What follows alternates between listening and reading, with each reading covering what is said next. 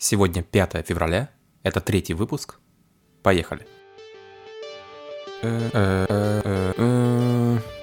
Привет! Это еженедельный подкаст М42. Подкаст о мире мобильной разработки, где мы обсуждаем значимые новости и события, а также просто интересные технологии из мира iOS и Android. Всем заинтересованным добро пожаловать! Итак, мы все еще находимся в рамках темы а, «Как же стать iOS Junior разработчиком в 2020 году». И напоминаю, что сегодня у нас вторая часть а, по данной теме. Давайте вспомним, что мы, о чем мы разговаривали в прошлом выпуске. А, итак, мы говорили, сколько зарабатывают iOS-разработчики, говорили и обсуждали, где взять macOS, что она обязательно – поговорили о том, чем занимаются в принципе Swift-разработчики, то есть это не только iOS разработка. Затронули тему, сколько и как нужно учиться. А, поговорили об очень холиварной теме, нужны ли вам курсы по программированию, но, если честно, на этот вопрос я вам так и не ответил, потому что тема очень спорная, и мы этому обязательно посвятим в будущем целый выпуск в рамках э, данной темы, я думаю, подробно на этом останавливаться все-таки не нужно. Также поговорили об английском программировании, насколько он важен, насколько он вам нужен, на каком уровне он, он вам нужен. Э, поговорили о том, сколько... Э, поговорили об том, где и как вообще брать информацию об основах программирования, что нужно начинать именно с основ программирования где брать информацию об основах языка Swift непосредственно, э, об уровне, об необходимом уровне знания ООП, и э, дал вам интересную ссылку на один хороший курс. Э, затронули тему памяти в Swift, то есть именно то, насколько вам нужно понимать, разбираться в памяти для джуниор-разработчика. И, конечно же, поговорили об Xcode. Что вам нужно знать в Xcode? Я очень подробно раскрыл тему э, дебаггера, что на самом деле дебаггер вам, как джуниор-разработчику или вообще, в принципе, человек, который только-только начинает разбираться в программировании, вещь крайне полезная. Именно как инструмент познания э, того, как работает Swift, я считаю, это отличная вещь, и это нужно учить и понимать с самого начала. Это очень вам поможет в том, в понимании того, как работает Swift и вообще программирование в целом. Ну и в конце мы поговорили о том, что вам необходимо все это конспектировать. Э, я использую Notion, вы можете использовать также Notion или любой аналог, но главная идея в том, что когда вы конспектируете, все ваши знания, они так или иначе хорошо укладываются по полочкам у вас в голове.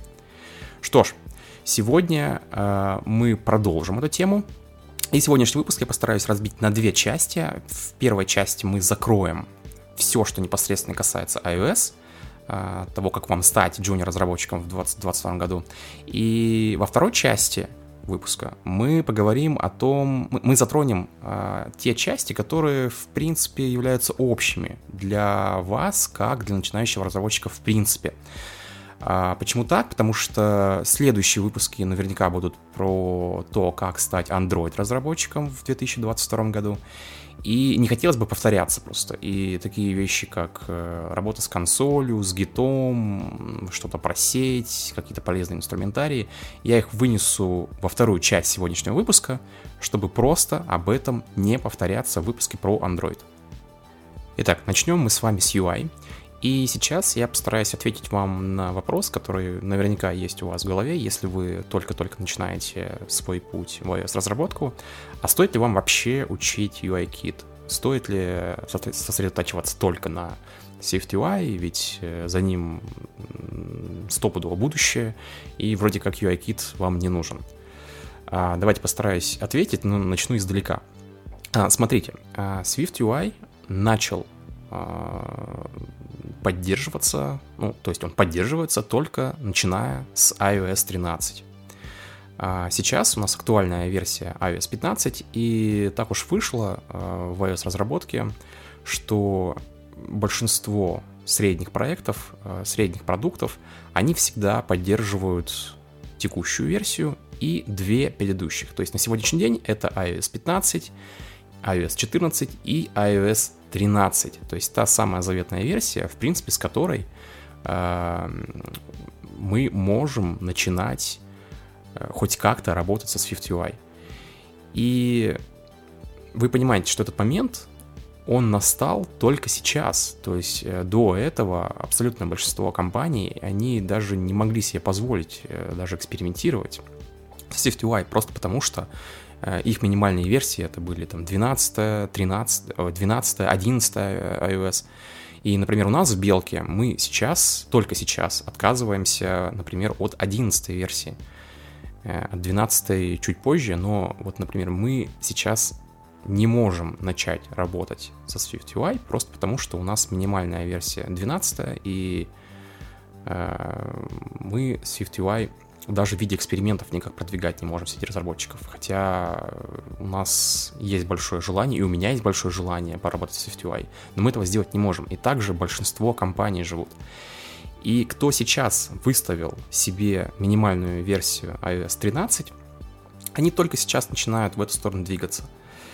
И такая ситуация, что Swift UI может быть реальным инструментом в работе, только если вы начинаете какой-то проект с нуля. Вот сейчас какая-то компания, пускай это будет продуктовая компания, у них э, появляется какой-то новый продукт, сторонний продукт или связанный с их основным, и сейчас они, в принципе, могут позволить себе начать разработку с нуля – применяя только Swift UI.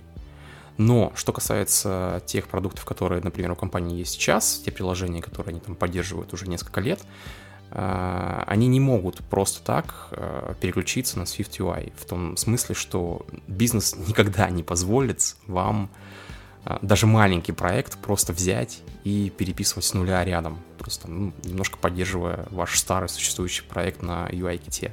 Это в любом случае будет такой постепенный переход, когда внутри ваших контроллеров, внутри Vue вы как-то начнете потихоньку, помаленьку экспериментировать, что-то делать на SwiftUI, но в абсолютном большинстве случаев э, компания, бизнес вам не даст просто так переписывать продукт с нуля, используя Swift UI, просто потому что это новая технология. И по причинам всего вышесказанного сейчас ситуация на рынке iOS-приложений такая, что абсолютное большинство э, существующих проектов, э, хорошо это или плохо, но они сделаны на UI-ките, на старом добром UI-ките, и процент сейчас, насколько я знаю, это больше 90%. И, конечно же, да, в Swift UI он свой процент будет постепенно отъедать, он будет развиваться, он будет распространяться. И я этому очень рад, я очень хочу уже делать что-то именно на Swift UI, хотя у него есть там свои проблемы. Но вы должны понимать, что сейчас абсолютное большинство проектов, они так или иначе сделаны на UI-ките. И если говорить э, про ситуацию сегодня, отвечая на вопрос, а стоит ли вам сейчас изучать UI-кит или сразу же переходить на Swift UI, то ответ однозначно да, вам стоит изучать UI-кит. Э, сейчас это хорошо, это или плохо, это must-have. И ситуация сейчас такая. В следующем году, когда мы будем делать следующий уже обзор в 2023 году, будем записывать выпуск о том, как вам стать iOS Junior разработчиком, возможно, ситуация поменяется. Но сейчас это must-have. И по моим расчетам, по моим ощущениям, такая ситуация сохранится минимум 2-3 года. А, потому что Swift UI э, технология молодая, ей всего 2 года, сейчас там есть ряд ограничений, ряд вопросов, э, например, э, много чего просто в принципе нельзя сделать с Swift UI. Есть очень много вопросов к навигации, как устраивать навигацию в больших сложных проектах. И сейчас все эти проблемы, они так или иначе будут э, тормозить развитие и распространение SwiftUI. Но, тем не менее, я верю, что за ним будущее. Это очень классная идея. Э, вообще, э, хочу отметить, э, отдельно сказать, в чем мне нравится SwiftUI. В том, что он убивает, решает две очень важные, на мой взгляд, проблемы, которые связаны именно с UIKit ом. А, первая проблема — это Interface Builder. Я его всей душой нежно ненавижу, потому что считаю, что xib ы и storyboard ы — это пережиток прошлого, и работать с ними в больших проектах где у вас много разработчиков, это прям та еще проблема. И SwiftUI эту проблему на самом деле очень круто решает. Все, вы с помощью SwiftUI можете все классно, декларативно, понятно верстать коде, и при этом у вас остается наглядность, которую вам предоставляет а, превью от SwiftUI в том же Xcode. И это очень круто. Я очень рад, что эта проблема уйдет. Э, на самом деле сейчас уже большинство компаний, они отказываются от ксибов, от сторибордов. Все стараются верстать программно, используют э, ту же систему автолайаутов, но там со своими со сторонними обертками, не те, которые предоставляет им Apple. Я имею в виду интерфейс Builder. Например, сейчас самый популярный фреймворк для программной верстки — это SnapKit. И, наверное, вам, как начинающему разработчику, даже стоит на него посмотреть, потому что в очень большом количестве сегодняшних продуктов, сегодняшних компаний используется именно SnapKit. Вторая проблема, которую решает SwiftUI, на мой взгляд, это верстка экранов таблицами. Да, я считаю это проблемой, я в меньшинстве, но все же я считаю, что верстать э, экраны именно таблицы, это что-то прям не очень хорошо. Я сторонник того, чтобы использовать таблицы исключительно для того, для чего они придумывались. Это динамические списки. А верстать экраны, принося всю сложность таблицы с ее механизмом переиспользования ячеек, это что-то прям такая не очень хорошая идея, которая, на мой взгляд, немножко попахивает. И SwiftUI эта проблема решается. А, там есть стеки, вертикальные, горизонтальные, и такой проблемы нет. И там принято все-таки верстать экраны нормально, а для динамических списков используется специальный элемент. Итак, давайте подведем итог всего того, что касается UI. Ответ на вопрос, стоит ли вам изучать UI-кит э, в 2022 году, если вы хотите стать iOS-разработчиком, однозначно да, потому что большинство компаний все же используют UI-кит. И такая ситуация, как я уже говорил выше, э, сохранится еще 2-3 года. В следующем году посмотрим. И изучать Swift UI э, сейчас вам стоит, на мой взгляд, только по двум причинам. Ну, во-первых, если вам просто банально это интересно, потому что технология достаточно интересная, очень простая в освоении. И вторая причина, если вы устраиваетесь куда-то на работу, где продукт полностью написан или его планируют писать исключительно на Swift UI. А во всех остальных случаях вам, скорее всего, пригодится именно UI-кит. А, давайте поговорим о том, что именно вам нужно знать из UI-кита и где, собственно, эту информацию можно взять.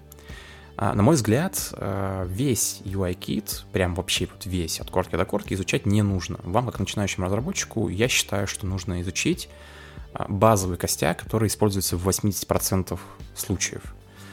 И это все, что касается UIV контроллера, его жизненного цикла, а, также все, что касается таблиц UI Table View, из каких-то базовых компонентов это UI View, естественно, а, UI Label, все, что связано с UI Image для рендеринга картинок, и, ну, наверное, кнопки, UI Switch и UI Scroll. Вот, в принципе, это такие самые базовые вещи, самые базовые компоненты из UI-кита, которые используются практически везде, в любом проекте и на большинстве экранов. Все остальное это ну, я, может быть, что-то пропустил, но вы должны понять одну главную мысль, что, типа, весь э, UI-кит, его не нужно изучать, нужно изучать только те вещи, которые прям вот э, используются чаще всего. А где брать эту информацию? Ну, во-первых, у Apple по UI-Kit есть достаточно хорошая официальная документация, плюс не забываем, что вся документация есть на русском языке на сайте swiftbook.ru. И на этом же сайте есть отличный курс, а, который так и называется, UI-Kit. А, рекомендую его к прохождению. Если вы ищете какой-то альтернативный курс, а, также можете посмотреть на курс от The Swift Developer, который называется UI-Kit с нуля. И все ссылки я добавлю в описании. И переходим к следующему топику. Работа с многопоточностью. Здесь э, сильно подробно останавливаться не будем, а скажу лишь только то, что вам, как начинающему разработчику, нужно хотя бы основы того, как работать с многопоточностью, понимать. То есть, например, э, такие вещи, как э, где же у нас работает главный весь UI, то есть он работает в главном потоке, и то, как что у нас, в принципе, есть много потоков в нашем приложении, что они бывают двух типов, асинхронные и синхронные. И есть два отличных курса. Во-первых, это тот же The Swift Developers, э, который называется Multithreading в Swift с нуля. И э, курс по работе с Ground Central, Central Dispatch э, GCD на сайте swiftbook.ru. А, вот последний курс, он, кстати, очень доступно, очень подробно рассказывает, и, возможно, кто уже знаком с ним, это покажется слишком разжеванным, но для вас, как человек, который только-только приходит в мир разработки, в мир iOS, а, я думаю, это будет только на пользу. Swift вообще, э, курс на самом деле на Swiftbook по э, GCD очень хороший, на мой взгляд. А, ссылки, опять же, в описании. И едем дальше. Работа с менеджерами зависимостей. А, давайте для начала я поясню вообще, что такое менеджер зависимости для, для тех, кто с этим понятием, возможно, не знаком, так как наверняка будут слушать много начинающих iOS-разработчиков, которые только входят в профессию, они могут не знать, что это такое. А, смотрите, вы, когда работаете над своим проектом, и помимо вашего кода очень часто будет возникать ситуация, когда вам понадобится использовать чей-то чужой код а, в виде стороннего фреймворка, в виде сторонней библиотеки. Обычно все это лежит на GitHub.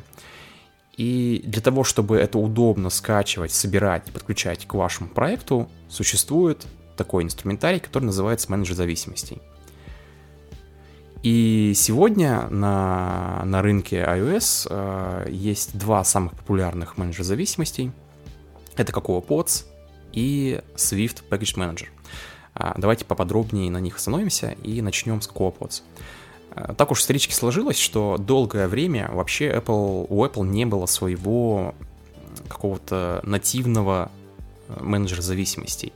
А всего того, что сообществу он был очень нужен, когда-то очень давно появился э, такой менеджер зависимостей под названием CocoaPods, написан он на Ruby, и долгое время он был прям вообще must-have практически в любом, даже самом маленьком э, проекте. Все им пользовались, просто потому что у Apple ничего своего не было. Но сейчас ситуация изменилась. Несколько лет назад э, SPM, я буду называть его SPM, Security Package Manager, представили, именно представили как инструмент для работы с зависимостей для iOS проектов, потому что до этого, он, до этого момента он уже существовал несколько лет, но он не умел работать именно с э, iOS проектами. Можно было, например, там что-то для бэкэнда писать, для каких-то э, других там консольных приложений и так далее. Но вот именно с iOS он работать не, не умел. Но сейчас ситуация кардинально изменилась. И уже по-моему, пару лет он умеет работать с iOS. И сейчас ситуация такая, что он постепенно вытесняет CocoaPods на рынке приложений. То есть все больше проектов э, либо в процессе переезда, либо вообще отказались от CocoaPods. Э, все больше фреймворков, репозиториев на GitHub начинают поддерживать э, Sweet Package Manager и, возможно, все больше новых репозиториев зависимости, которые сейчас появляются на GitHub, они, в принципе, будут отказываться от поддержки CocoaPods и будут работать только со, с SPM, со Swift Package Manager. А, поэтому, э, так или иначе, через год, через два Cocoa Pods, он совсем уйдет с рынка, и все будут использовать только Swift Package Manager. Но сейчас, если говорить про 22 год и про вас, э, как начинающего iOS-разработчика, то, наверное, вам стоит изучать и то, и другое. Э, Swift Package Manager чуть проще в обращении, э, у него есть прям компоненты UI встроены в Xcode, э, можно UI, UI в Xcode прям добавлять зависимости, нормально ими манипулировать.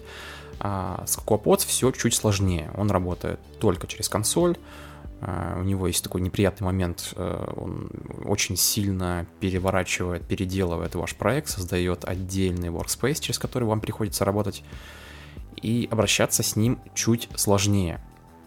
И третий менеджер зависимости, про который я бы хотел упомянуть, это Кортеж. Но с ним ситуация немножко проще. Смотрите, он не особо популярен, используется сильно реже, чем первые два, про которые мы говорили раньше. Поэтому смотрите, если вы устраиваетесь на работу, где кортеж используется, пожалуйста, изучайте, ничего в этом плохого нет. Если же вам вы решаете, что вам изучать, то тут, конечно, CocoaPods и SPM. Кортеж лучше отложите, не тратьте свои силы. Помните, что распыляться на изучение всего вам не стоит, вам лучше сосредоточиться на вещах, которые для вас, как для начинающего iOS-разработчика, куда более важнее. Про хранение данных. Я имею в виду хранение данных на диске устройства. Э, давайте поговорим, что используется на рынке, что вам, как начинающему разработчику, нужно э, изучать прежде всего. И начнем с самого простого, это User Defaults. User Defaults — это встроенная система хранения э, ключей и значения на диске вашего устройства. Использовать ее крайне просто, обязательно к изучению в каких-то тестовых заданиях, в каких-то даже настоящих проектах — а, Ее обычно используют для хранения, например, настроек, каких-то примитивных вещей, но лучше ее не использовать для хранения каких-то сложных данных э, или, например, критически важных данных, э, каких-нибудь а, токенов авторизации или чего-то подобного. Для, например, хранения токенов авторизации лучше все-таки использовать Keychain. На GitHub есть э, классные обертки, которые очень сильно упрощают работу с Keychain. Но это уже совсем другая история. Вам, как, настоящий, как начинающему iOS-разработчику, лучше всего э, обратить внимание на вот user defaults. Самый примитивный, самый простой способ хранить э, данные на диске. Для организации хранения более сложных э, объектов, для, например, каких-то объектов, которые имеют сложные взаимосвязи, вам уже нужно что-то гораздо более серьезное, чем э, user defaults. И тут есть два основных игрока. Которые, по крайней мере, на данный момент мне известны, это, конечно же, Core и Real. Давайте начнем с Core Data. это очень старый фреймворк, который чуть ли не с самого старта вообще iOS был представлен Apple, и, честно говоря, с ним есть ряд проблем.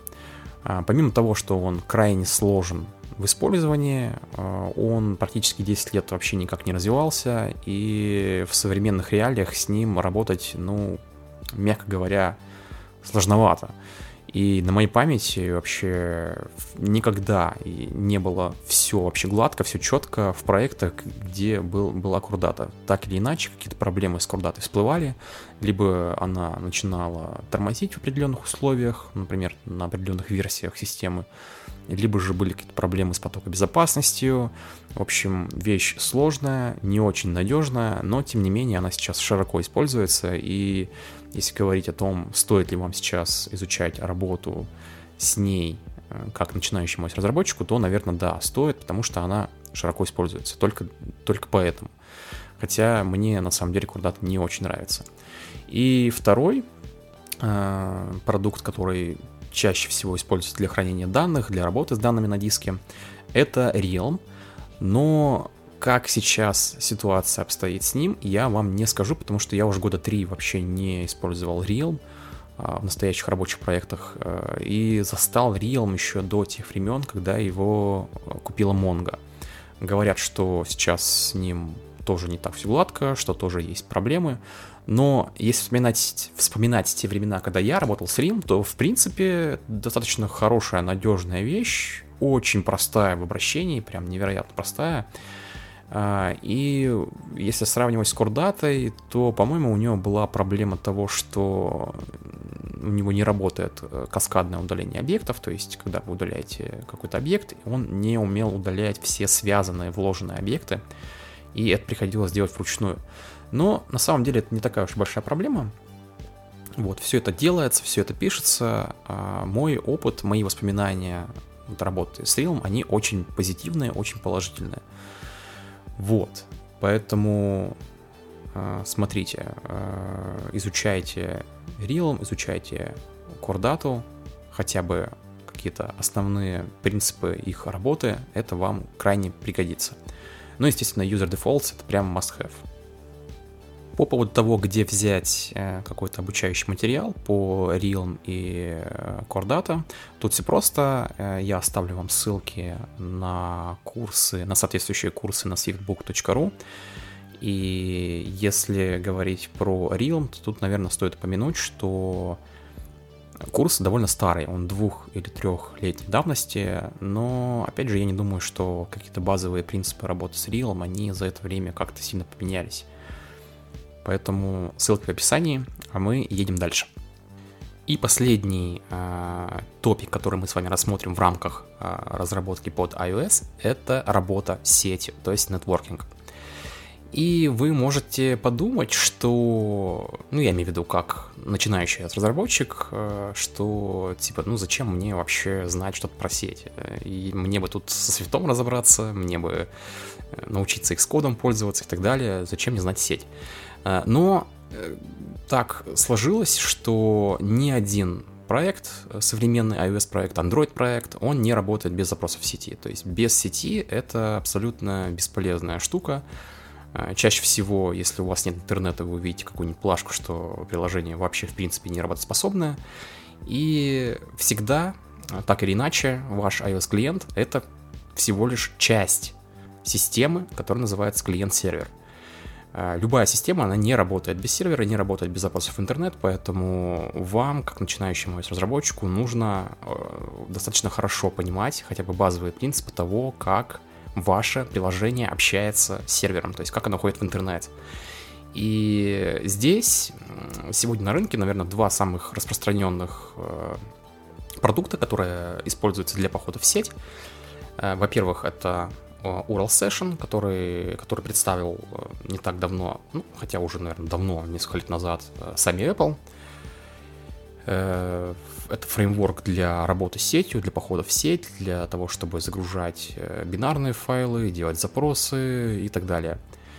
И более высокоуровневая, более, э, скажем так, удобная обертка, которая называется Almafire. Она сделана на базе того же URL Session, но применять ее сильно проще.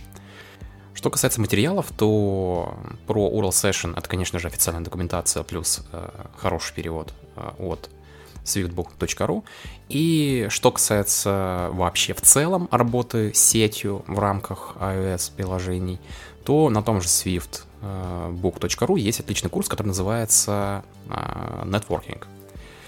Если говорить об э, сетевых, э, о знаниях о сети вообще вас как разработчика в целом, не только iOS, то вам, конечно же, нужно понимать и знать обязательно, что такое REST, виды запросов, post, get, put, delete и, и так далее, что это вообще такое, а, что такое тело запроса, что такое запрос, ответ, заголовки, в общем, вот, вот это все абсолютно базовые понятия вам, как разработчику в целом, просто необходимо обязательно знать. Потому что, еще раз говорю, ни одно приложение, оно без запросов в сеть не работает. Еще одна очень важная вещь, которую вам нужно знать, это языки разметки данных, э, ну, если их можно так назвать. И здесь абсолютно лидер по использованию, это, конечно же, JSON, который пришел из э, мира фронтенда, из мира JavaScript разработки, но так уж вышло исторически, что он используется практически везде для передачи данных, именно в теле запросов, для запросов, для ответов. В общем, JSON — это просто must-have, must-have для э, понимания того, как передавать данные в сети, делать запросы, получать ответы. Чуть более редкий формат, э, который используется для тех же целей, э, точнее не формат, а язык, это XML. А, но с XML, скорее всего, вы встретитесь раньше именно как разработчик чаще, потому что все настройки Xcode, они в XML, все вещи связаны, файлы связанные с Interface Builder ом, такие как XIB или Storyboard, они тоже на самом деле под капотом верстаются в XML. А, но именно если XML рассматривать э, в э, теме передачи данных, то есть в теме нетворкинга, работы с сетью, то здесь он сильно реже встречается, и все-таки здесь вам нужно понимать, что лидер, абсолютно лидер здесь это JSON. JSON обязательно для изучения. А, Еще один важный момент, который бы мне хотелось упомянуть э, в контексте темы про работу с сетью. А, я постараюсь, но не обещаю, дать э, вам в описании к подкасту список бесплатных API. Зачем вам это может пригодиться? Это очень полезная вещь для ваших pet-проектов, для тестовых заданий, для каких-то проектов, которые вы будете специально создавать, чтобы показать вашему будущему работодателю. А, что это вообще такое? Есть э, очень много э, бесплатных API, которыми, к которым вы можете обращаться, делать запросы, получать какие-то данные, э, как-то их парсить и отображать в UI в ваших проектах. Это может быть что-то про погоду, а, я точно знаю, что у GitHub есть такой внешний бесплатный API и так далее. В общем, постараюсь вам дать, но не обещаю. Итак, едем дальше. И следующий топик — это системы контроля версий. И тут все достаточно просто. За последние, наверное, 5, а может быть даже 10 лет абсолютным лидером а, стал, конечно же, Git. И вам, как начинающему разработчику, вообще нет никакого смысла смотреть какие-то какие сторонние системы, кроме гита. Да, их много, много из них еще живые, они еще поддерживаются, и когда-то даже были популярнее, чем гид. Но сегодня ситуация такая, что гид абсолютный лидер. Единственное исключение могут быть какие-то совсем крупные компании, не знаю, там, может быть, э, Э, у которых есть какие-то собственные решения, э, свои собственные системы контроля версий, но это скорее исключение. А, в, абсолютном большинстве компаний, и вы, как разработчик, если будете делать какие-то свои подпроекты и работать дома, вы будете, скорее всего, использовать именно Git.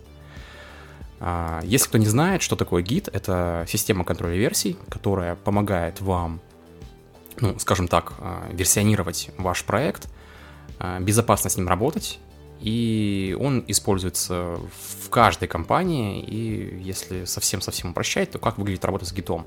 Гит как система контроля версий умеет работать с несколькими ветками. Обычно в проекте бывает какая-то одна основная ветка, где компания хранит основную рабочую проверенную версию э, своего продукта. И вы как разработчик, получая задание задачу на работу э, с каким-то багом или с какой-то фичей, под это дело создаете отдельную ветку, называете ее соответствующей, работаете в этой ветке, затем э, после того, как вы заканчиваете работать над веткой, отдаете это в ревью, другие программисты это смотрят, тестировщики проверяют, и только после того, как все убедятся, что в вашем коде, в рамках вашей ветки ничего плохого нет, и это никак ничего не сломает э, в основной ветке, в основном продукте, ее сливают в основную ветку э, вашего репозитория. Э, вот, поэтому изучение гита это must-have, вы должны знать, понимать, как с ним работать, и где же брать? Где же брать информацию о том, как работать с гитом? Э, у гита есть неплохая официальная документация, э, ссылка будет в описании, но мне она кажется немножко сложновато. Я на самом деле очень редко ее читаю, потому что она мне не нравится. Хотя, посмотрите, может быть, вам это понравится и вам будет все понятно. А, помимо того, что на YouTube есть куча курсов, которые рассказывают о базовых вещах, как работать с гитом, я отдельно хочу дать вам ссылку на очень хороший интерактивный курс, который называется Learning Git э, Branches js.org, где в интерактивном виде вам пошагово объясняют, как работать с гитом. А, очень классная вещь, классный ресурс. Э, крайне рекомендую на него посмотреть. Ссылка будет в описании, конечно же. И дальше, о чем мы поговорим, это работа с консолью. А почему это важно? А, вам, как не только как iOS-разработчику, а как разработчику вообще в принципе, очень сильно пригодится, пригодятся навыки работы с консолью. То есть понимание того, как, э, например, получать список файлов в текущей директории, как перемещаться по директориям, как создавать папки, как менять э, права доступа и многое-многое-многое другое, вам как разработчику просто необходимо знать, это очень сильно пригодится. И здесь я вам порекомендую один классный курс, но он очень старый, он 2014 года, по-моему, от Left Block, называется «Основа терминала». Ссылка будет в описании. Это курс на YouTube из, по-моему, 8 роликов, в среднем там по 10 минут. И там рассказывается достаточно хорошо о самых базовых вещах, которые вам, как разработчику, нужно знать и уметь э, именно в работе с терминалом. Э, еще, что я бы вам сразу же порекомендовал, э, это такая полезная программа, как iTerm 2. Это программа, это приложение, которое является альтернативным приложением для той версии терминала, которая у вас поставляется с вашей macOS. И она имеет ряд преимуществ. А, я не буду сейчас перечислять все, но там, например, есть э, классный набор хоткеев, можно очень интересно разделять экраны, есть полезные функции, связанные с копированием и многое-многое-многое другое. А, в общем, ссылка будет в описании, обязательно ставьте iTerm 2, а, пользуйтесь, она бесплатная. Это сильно лучше, чем обычный маковский терминал. Еще одна вещь, связанная с терминалом, которую я вам хочу посоветовать, это вещь под названием Oh My Z Shell. Это специальная, специальный софт, который вы можете поставить себе на компьютер и который очень сильно преобразует э, ваш э, терминал. Во-первых, вы сможете выбрать для себя подходящую тему. То есть визуально ваш терминал будет выглядеть очень классно, а, тем очень много. Вы можете выбрать тему, где, например, показывается полный путь до директории, в которой вы находитесь, и либо же тему, где отображается ветка, на которой вы сейчас переключены в гите. И кроме этого можно установить кучу классных полезных плагинов, например, э, плагин, который подсвечивает Э, команды э, в терминале э, красным и зеленым цветом, ну, соответственно, что красным те, которые у вас не будут работать, и зеленые, которые рабочие команды, то есть это софт, который у вас сейчас, например, установлен, и вы точно будете видеть визуально, что этот софт есть, и эта команда сработает. Например, можно еще установить такой плагин, как автокомплит. У вас будет настоящий автокомплит в рамках терминала. Э, и много-много чего другого полезного именно вам дает Oh My Z Shell. Ссылка будет в описании. Единственный момент, э, вам может понадобиться поставить специальный шрифт, потому что э, некоторые плагины, некоторые темы требуют, например, лигатур, и не все шрифты в macOS, они ими обладают. Точнее, даже, наверное, никакие не обладают.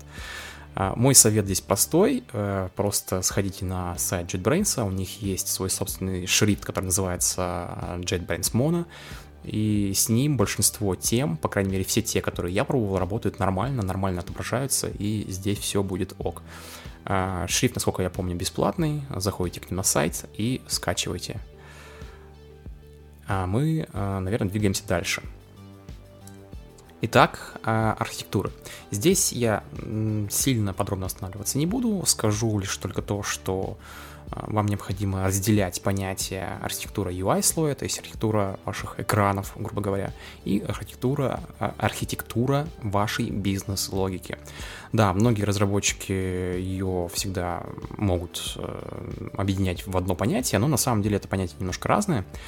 И если говорить про архитектуру UI-слоя, то есть архитектуру ваших UI, то здесь выбор очевиден. А, это, конечно же, MBVM, а, что в Android, что в iOS. А, и в Android и в iOS сейчас они продвигаются, что Google, что Apple, как официальная архитектура всего приложения, либо же там, ну, если говорить более конкретно ваших экранов, у Apple, Apple начали продвигать MVVM, когда они впервые показали SwiftUI, и именно в связке с технологией SwiftUI они очень сильно продвигают именно MVVM. Раньше у них, напомню, была MVC, а, Model View Controller, а, которая с, имеет кучу проблем, и, наверное, вам, как начинающему разработчику, MVC стоит изучать только если, ну, совсем хочется что-то простое попробовать, но, опять же, я рекомендую, очень настаиваю обратить внимание именно на MVVM архитектуру экранов потому что, скорее всего, за ним будущее, во-первых, а во-вторых, это такая золотая середина между другими архитектурами, потому что она не столь сложна и не столь проста, и покрывает э, процентов 80 всех случаев даже очень сложных экранов. То есть в рамках VM можно очень легко построить практически любой экран. А вот что касается архитектуры бизнес-логики, то тут все немножко сложнее, все немножко разнообразнее, по крайней мере, в iOS. И если в Android сейчас, наверное, до сих пор лидер, это, конечно же, Clean архитектура, то вот насчет iOS я вам сейчас, к сожалению, не смогу сказать. Э, я вам скажу так, что я сейчас предпочитаю именно Clean архитектуру, и считаю, что абсолютное большинство даже сложных проектов, и, да, и, наверное, даже и простых проектов, э, эта архитектура очень классно покрывает. То есть очень универсальный подход. Э, практически любой источник данных может покрыть э, репозиториями, любые use cases можно покрыть use cases, и, и все это очень классно вписывается в, в практически в любую бизнес-систему. Э, если вас интересует именно клин-архитектура, то в описании я вам дам отличную статью на эту тему, где раскрываются все заблуждения, связанные с клин-архитектурой, и очень классно рассказывается, как именно э, строить компоненты, слои клин-архитектуры и за что они отвечают, как должны выглядеть. И едем дальше. А, что ж, мы дошли до темы тестов, и под этим понятием я, конечно же, имею в виду все виды тестов. Это юнит-тесты, интеграционные тесты. И давайте попробуем ответить на вопрос, а насколько вообще вам, как начинающему разработчику, важно знать именно как работать с тестами, как их правильно писать э, и так далее. Э, у меня мнение очень простое. Вы, как джуниор-разработчик, будь то iOS или Android, вам на самом деле не так важно знать, э, что такое тесты. Э, поймите меня правильно, то есть я не против тестов. Я считаю, что юнит-тесты, они очень нужны, интеграционные тесты, они очень нужны. Но сейчас ситуация на рынке такая, что в абсолютном большинстве проектов их по крайней мере, сильно большая часть, она никак не покрыта тестами по причине того, что бизнес не очень любит выделять на это время, на это ресурсы, э, не видит в этом какой-то пользы и так далее. И, по крайней мере, в iOS мире очень распространенная ситуация, когда даже с очень большим опытом какой-нибудь middle разработчик, он, в принципе, никогда вообще тесты не писал в своей жизни. Э, поэтому, если вам эта тема интересна, то, конечно, изучайте. Но вам нужно помнить, что вы, как начинающий iOS-разработчик, обладаете очень ограниченным ресурсом. И все-таки есть вещи, которые сильно важнее, чем юнит-тесты или интеграционные тесты. Опять же, я ни в коем случае не, ничего против тестов не имею. Я считаю, что они нужны, они очень важны. Вот. Это что касается тестов. И последняя тема, которую мы с вами сегодня рассмотрим, это алгоритмы и структур данных. Здесь тоже все достаточно просто. Э, если вы начинающий разработчик, то для вас прям досконально учить все алгоритмы, все виды сортировок, уметь их реализовывать, э, уметь написать любую структуру данных, это, конечно же, не нужно. А, на мой взгляд, вам, как начинающему разработчику, обязательно нужно знать, что такое стек, что такое очередь, и, наверное, третье — это уметь э, измерять сложность алгоритмов. То есть, ну, хотя бы понимать, что такое сложность алгоритмов, что те или иные варианты, они могут э, сильно отличаться э, в использовании ресурсов компьютера, ну, там, даже в тысячи раз. Вот. Э, если, опять же, вам это интересно, пожалуйста, изучайте, но помните, что ваше время ограничено. И крайне рекомендую вам посмотреть видео, на которое я вам оставлю ссылку, где объясняется э, именно практическая сторона э, алгоритмов и структур данных, что именно из этого можно и нужно брать, и как это применять на практике. А что ж, давайте заканчивать. И все темы, которые я хотел обсудить с вами по поводу того, как же стать iOS-разработчиком в 2022 году, мы обсудили. И напоминаю, что в следующем выпуске мы будем а, рассматривать то же самое, только про Android. То есть тема выпуска будет «Как стать именно Android Junior разработчиком в 2022 году». На этом все. Услышимся в следующих выпусках. Пока.